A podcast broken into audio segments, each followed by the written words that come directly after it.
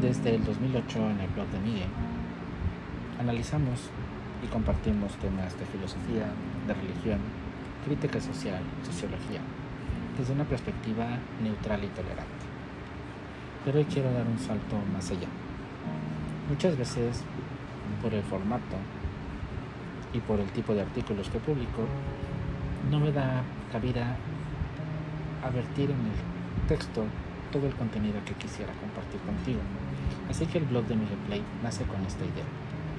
Compartirte, decirte y platicarte sobre lo que publico en el blog, pero además añadir notas personales para que sea un detrás de los artículos del blog de Miguel.